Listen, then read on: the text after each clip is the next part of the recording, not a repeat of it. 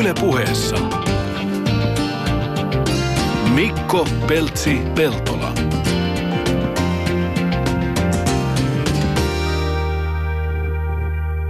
Täällä ollaan. Terve vaan. Tänään puhutaan ratsastuksesta ja täällä paikan päällä on Heppatyttö Miia Krause. Kaikkien ratsastajien äiti. Toden totta. Eikö tota, mä nyt karrikoin, mutta eikö kaikilla nuorilla naisilla tai tytöillä ole haaveena ratsastaa? Aika monella, kyllä. Tai ainakin oli. En tiedä, mitä se nykyään on, mutta kyllä minun nuoruudessani silloin 80-luvulla ainakin oli. Niin, että tytöt tykkäs hevosista ja pojat pakoputkista. Se meni jotakuinkin aika tasan tarkkaan näin, että toki oli sitten sellaistakin porukkaa, jotka eivät ratsastaneet, mutta todennäköisesti haaveilivat siitä kyllä. Ja Niin aika harvahan loppujen lopuksi pääsee ratsastamaan. Mm. Niistä haaveillaan niitä julisteita on seinät täynnä ja kyllä, kyllä se oli ja hevoshullulehti eli vahvaa nousua silloin ja meitsinkin niin. seinät olivat sinitarran leikittämiä, kun niitä julisteita vaihdeltiin aika tiuhaan tahtiin. silloin pienenä ei kuitenkaan viikkorahoissa tota, lyöty raveissa vetoa.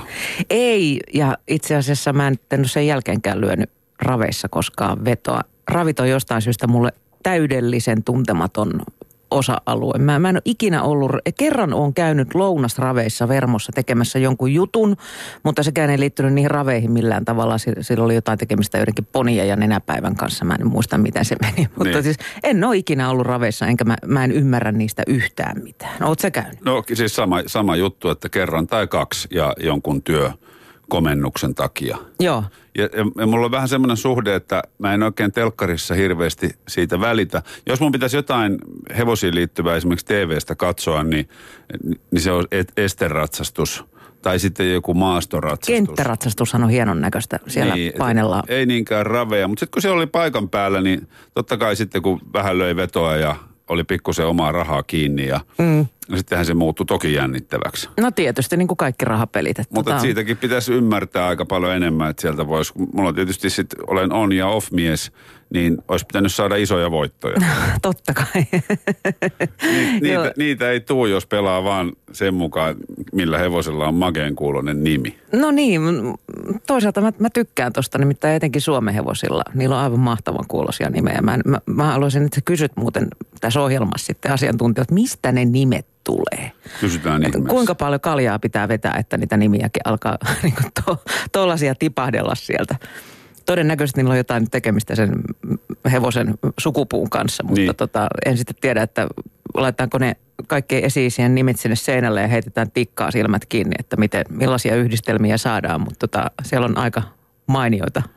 Ja onko nämä nimet siis myös kaikilla muillakin eh, niin kuin ratsastuksen alalajeilla? Onko poliisien hevoset esimerkiksi kans nimetty yhtä hassusti kuin nämä ravurit? Niin, sitä, sitä en tiedä, mutta tota, ähm, mun mielestä se on lähinnä keskittyy näihin, näihin Suomen hevosiin, nämä erittäin hassut, ainakin suome, suomalaiset nimet. Et tota, kyllä kai ratsupuolellakin sitä kantakirjaa katsotaan ja nimi, nimiä sieltä jonkin verran vedellään, mutta sittenhän ajan myötä ne lyhenevät ja muotoutuvat Mm. y- lähes yhtä hassuksi lempinimiksi.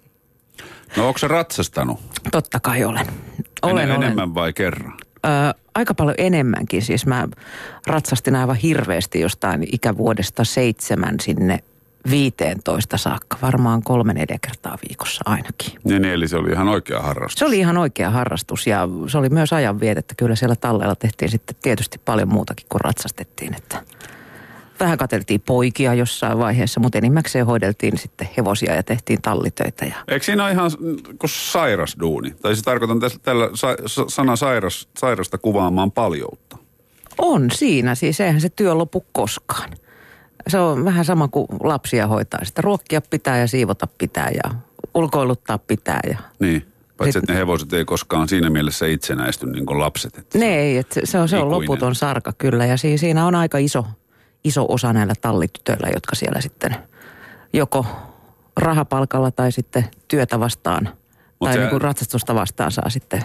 Mutta sehän liittyy Tehdä hommia. kaikki niin kuin intohimoon ja semmoiseen pakkoon saada tehdä sitä. Että onhan se kaiketi aika terapeuttista ja tärkeää henkisesti ni, myös niille tyypeille. On, on, on, on. Ja siellähän on ihan omat kaveripiirit Niin. sitten. Et eikä sinne ehkä hakeuduta. Ja se on hyvin hierarkkinen paikka se ratsastustalli. Että siellä on kuule isommat ja pienemmät ja kaikki siltä väliltä ja siellä on tiukka nokkimisjärjestys, että missä mennään. Oli ainakin silloin.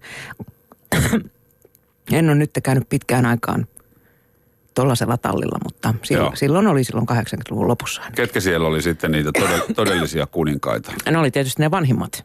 Niin, niin jotka oli pi- pisimpään ollut. Kyllä, no, kyllä, ja- jotenkin hommansa paremmin kuin nämä vähemmän tallilla aikaa viettäneet? Vai onko se ihan vaan tämmöinen... Mä luulen, että se oli ikäkysymys siinä, kun ollaan Niin. alle 20 kuitenkin, niin kyllä 12-vuotiaat katsoo 17-vuotiaita niin kuin aika ylöspäin. Että. Niin, mutta eikö se ole kaikessa? No onhan se vähän varmaan niin. silläkin lailla, joo, totta. Ja tota, mutta sitten se loppui siinä 15 ikävuoden aika, aika, aika tiukasti. Tai mulla se oikeastaan katkesi siihen, että, että sitten kun alkoi niinku kilpailla, tai olisi alkanut kilpailla ihan tosissaan, niin, niin olisi jo vaatinut omaa hevosta ja vähän tiukempaa panostusta kuin että pelkillä ratsastustunneilla, ratsastustunneilla juoksemista. Ja Niin. sitten siinä alkoi tulla kaikenlaista muuta. Muuta hässäkkää, niin loppulaji siihen. Loppulaji siihen jo ja sitten mä en ole varmaan 15 vuoteen ollutkaan hevosen selässä Joo. Ollenkaan. Ja tota, mutta tota, Entäs nyt viime aikoina? Öö, en nyt viime aikoina ollut, mutta sitten kun seuraavan kerran lajia kokeilin, niin, niin se olikin aika, aika hupaisaa. Nimittäin mun, mun ystäväni oli yksi Suomen parhaita kouluratsastajia ja hänellä oli sitten hevosia vähän joka lähtöön ja tota, ihan siis ka- kansainvälisen tason kouluratsuja.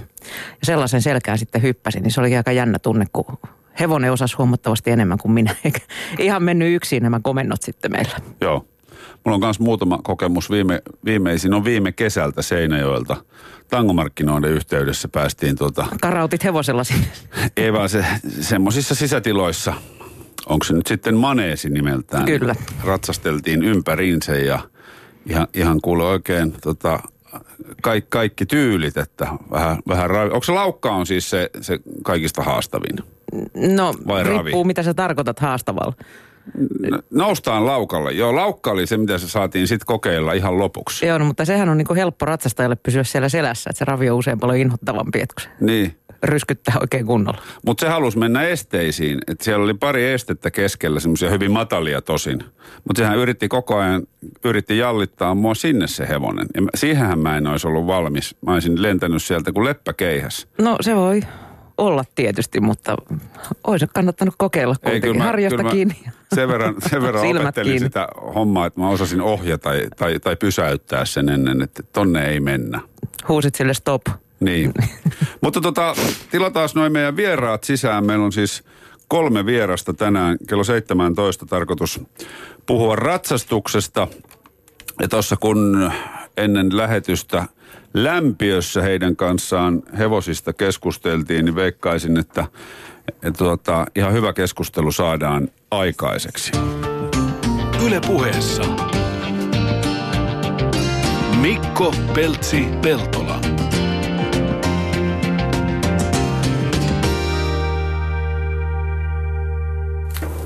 No niin, naiset, yksi nainen ja kaksi miestä istuutuvat alas. Katja Stoll saa ensimmäisenä mikrofoninsa ja kuulokkeensa päähän toimittaja Radio Helsingissä tällä hetkellä. Pitää aina tarkistaa, kun sut pyytää vieraaksi tai sun kanssa juttelee, että mikä on tämänhetkinen positio, koska sä oot elämässäsi vaihtanut sitä aika usein. Niin, ja arvaa viimeiset kolme kertaa, niin en ole edes itse ratkaissut sitä asiaa. Firmat myydään alta pois ja mä olisin aivan iloisena jatkellut vielä, mutta ei sitten. Niin. Mutta vuorovieraissa, joo, siis tällä hetkellä mä oon Radio Helsingin aamuissa. Niin viittaatko siis viime syksyiseen lähtöön Radio Novasta? No joo, Niin, niin. viittaan, joo. Kato, kun mulla oli siellä se puheohjelma, niin sitten yhtäkkiä ei ollutkaan enää ja kaikkihan meidät sieltä. Niin. Niin. Tuommoisten pikkuohjelmien tekijät ajettiin pois ja mietittiin, että mitähän seuraavaksi tapahtuu. No Niin jo- oli siellä nyt Ylösen Matti tuli aamusta tänne, että... No sekin, joo, mutta ensiksi meidät ajettiin pois, niin kuin tuommoisten niin kuin irto-ohjelmien tekijät. Ja, Niin, sitten loput. niin ja sitten loput, joo, että eipä sinne kauhean montaa jäänyt. Sitten on paikan päällä Jussi Lähde, hevos, hevosurheilulehden päätoimittaja. Terve. Terve. Sekä just tuossa tota, hehkutettiin Pietari Kylmälän titteliä hevoskulttuuritoimittaja Yleltä. Kiitos, kiitos tästä. Eikö, eikö ole hieno? Tämä on hyvä, joo. Joo. Mutta ei se ole ihan kauhean vääräkään titteli. Olen mä tehnyt näitä, mä oon siis kulttuuritoimittaja täällä Ylellä, mutta olen mä tehnyt hevosen selästäkin näitä kulttuuritoimittaja-hommia. Tuota, tuossa kun puhuttiin lämpiössä ennen lähetystä, niin te puhutte asioista, mistä mä en kaikista edes ymmärrä silloin, kun mennään hevosissa ja ratsastuksessa vähän syvemmälle. Niin jos nyt aloitetaan tämmöisellä laajalla kysymyksellä, että, että miten tämä hevos- ja ratsastuskenttä Suomessa tällä hetkellä voi? Mä annan teille. Miksi kumpikin tuijottaa mua? Älkää. Tota, mä, mä tuijotan sua siksi, että mä aion puhua nyt naisten vapautusliikkeestä. Hyvä. Ratsastus on, on Suomen historian ehdottomasti suurin naisten vapautusliike. Se on ensimmäinen kerta, kun suomalainen nainen rohkenee sijoittaa itseensä, eikä aina niin kuin huolehdi muista. Että et raha, rahaa ei kanneta niin kuin, niin kuin keskioluena miehelle tai, tai lasten pynttäämiseen tai harrastuksiin, vaan ihan rohkeasti huolehditaan omasta hyvinvoinnista. Ja tämä on, tämä on niin kuin aivan valtava kasvubuumi, joka Suomessa on ollut pitkään menossa. Totta kai tämä tämän hetken lama, lama vähän, vähän sitä on niin kuin hidastanut sitä kasvua, mutta tämä tulee räjähtämään semmoisella tavalla käsiin vielä, että, että me ei tunneta tätä maata kymmenen vuoden päästä. Agree. Samaa mieltä voimakkaasti. Se on täsmälleen näin, nimittäin äh, mä kirjoitan blogia nimeltä Kavioliitossa 30 vuotta, ja koska mut luokitellaan niin kutsutuksi tätiratsastajaksi. Ja se liittyy siihen, että minkä ikäinen mä oon, 47, ja sitten siihen, että mä en ole kilpailullisesti tavoitteellinen. Niin mä saan jatkuvasti kiitospostia siitä, että mä olen tätien äänen kannattaja, koska me ollaan ne, ketkä oikeasti niin kuin laitetaan kaikki rahamme tähän hommaan. Ja meitä on koko aika lisää. Aina kun joku kuulee, että joku on villiintynyt, niin sen johdosta joku toinenkin villiintyy. Ja lähtee A kasvattamaan, B ostamaan hevosta, C joku muu mikä. Mutta kaikki raha ja aika työnnetään hevosiin. Niin ajatelkaa kuinka paljon meitä. Meitä on siis jäätävä lauma. No mihin kaikkeen sä, Katja, rahat laitat hevosissa? No siis lähdetäänpä siitä, että hevonen voi tupsahtaa syliin myös ilmaiseksi. Se ostohinta on ihan, se voi olla mitä tahansa nollan ja satojen tuhansien eurojen välillä. Mm. Ja sitten kuukaudessa niin en nyt ole juurikaan törmännyt alle 400 euron kuukausi vuokraa. Ja silloin siinä tallilla, siihen siis kuuluu kaikki tarhaaminen ja se karsina ja joku siivoo karsinan, että se ei ole niin omistajan homma. Ja tota, mutta keskimäärin täällä, missä minä asustelen Espoossa, niin kyllä se on tuolla, jos on 700 korvilla kuussa. Plus siihen vielä kengitykset noin kuuden viikon välein keskimäärin, joka on sitä sataisen luokkaa. Voi olla vähän alle, voi olla ylikin.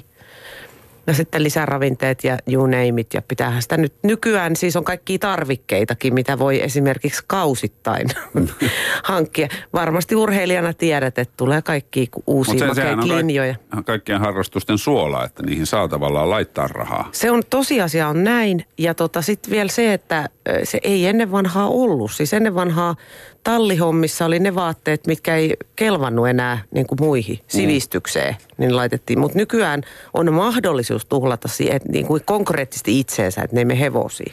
Ja se mikä on hienoa on, että Suomi on tämän niin kuin ratsastus- ja ravitarvikepuolen suurvalta, siis valmistajan. Suomessa tehdään valtavasti materiaaleja, on se sitten pukeutumista tai, tai välineitä, kärryjä ja viedään pitkin maailmaa. maailmaa että tota, se on yksi sellainen asia, jota tämä suomalainen hevosala ei ole koskaan osannut oikein nostaa, nostaa esille.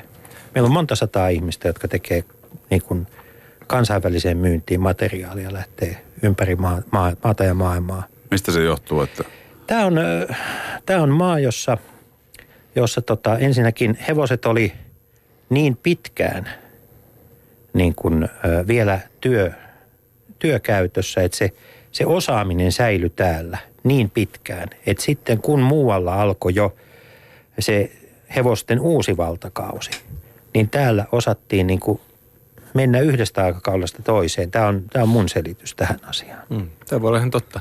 Tietysti tässä ratsastamisessa myös se, että, että sitä rahanmenoa on vähän vaikeaa myös välttää. Että mä voisin luonnehtia itseäni tämmöiseksi ehkä sunnuntai-ratsastajaksi ihan käyn, käyn tunneilla silloin tällöin ja, ja, ja tota, siltikään mulla ei ole aina ihan varaa, varaa siihen. Että, että, että, että tämä tietysti liittyy, liittyy siihen osittain, että, että Suomessa ratsastamista tai hevosurheilua ei julkinen, julkisesti tueta kovinkaan paljon Joo. oikeastaan missään mikä tilanne on ihan erilainen esimerkiksi Ruotsissa. Että ratsastaminen on aika kallis ö, harrastus. Kyllä sitä voi tehdä halvallakin ja, ja siihen, siihen on keinoja, mutta, tota, mutta on se niinku tyypillisesti aika kallista. Mutta se, mikä mua on aina ihmetyttänyt Suomessa on se, että kun kansainvälisesti ratsastusmatkailu on aivan valtava bisnes. Se on aivan valtava bisnes. Ja sitten kun siitä yrittää puhua Suomessa, että eikö meidän nyt kannattaisi huolehtia siitä, että sä pääset niin kuin Suomen hevosella ratsastamaan umpihangessa tai tuolla pitkin kansallispuista. Niin Turusta Helsinkiin. Jengi on sillä että no joo, mutta kuka nyt Suomeen tulee, kun tämä on niin kaukana. Öö, mihin ihmiset menee? Islantiin, mm. Irlantiin. Niin kuin äärimmäisen, se on, se on valtavan iso joukko ihmisiä, jotka haluaa niin kuin kokemuksia äärimmäisissä olosuhteissa.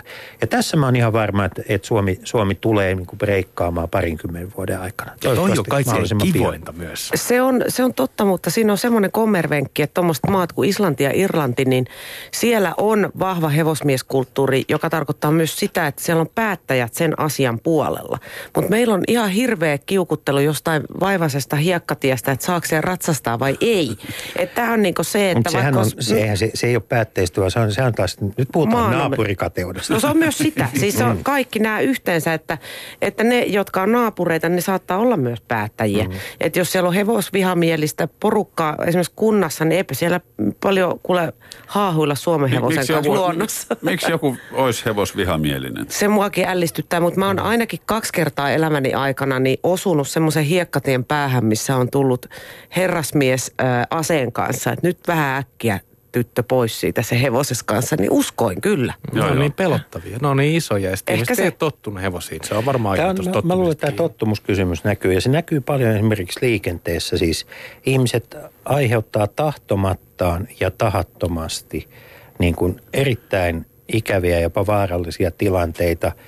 Siis kun ei, kun ei ymmärretä, että voi, voi olla pahimmillaan se, että sulla on – sulla on tuota, nuoria ihmisiä ratsailla ison hevosen kanssa. Sitten auto ohittaa ja tööttää siksi, että siellä auton takapenkillä vilkuttavat lapset haluaa niin kuin tervehtiä sitä hevosta. Kuulostaa järkevältä. Niin. Niinpä niin, joo. Mutta tota, tämä on valtava hieno. Tämä on valtava hieno. Suomessahan on ihan, jos me ajatellaan, niin kun, meillä ei kuitenkaan tilasta ole puutetta. No ei.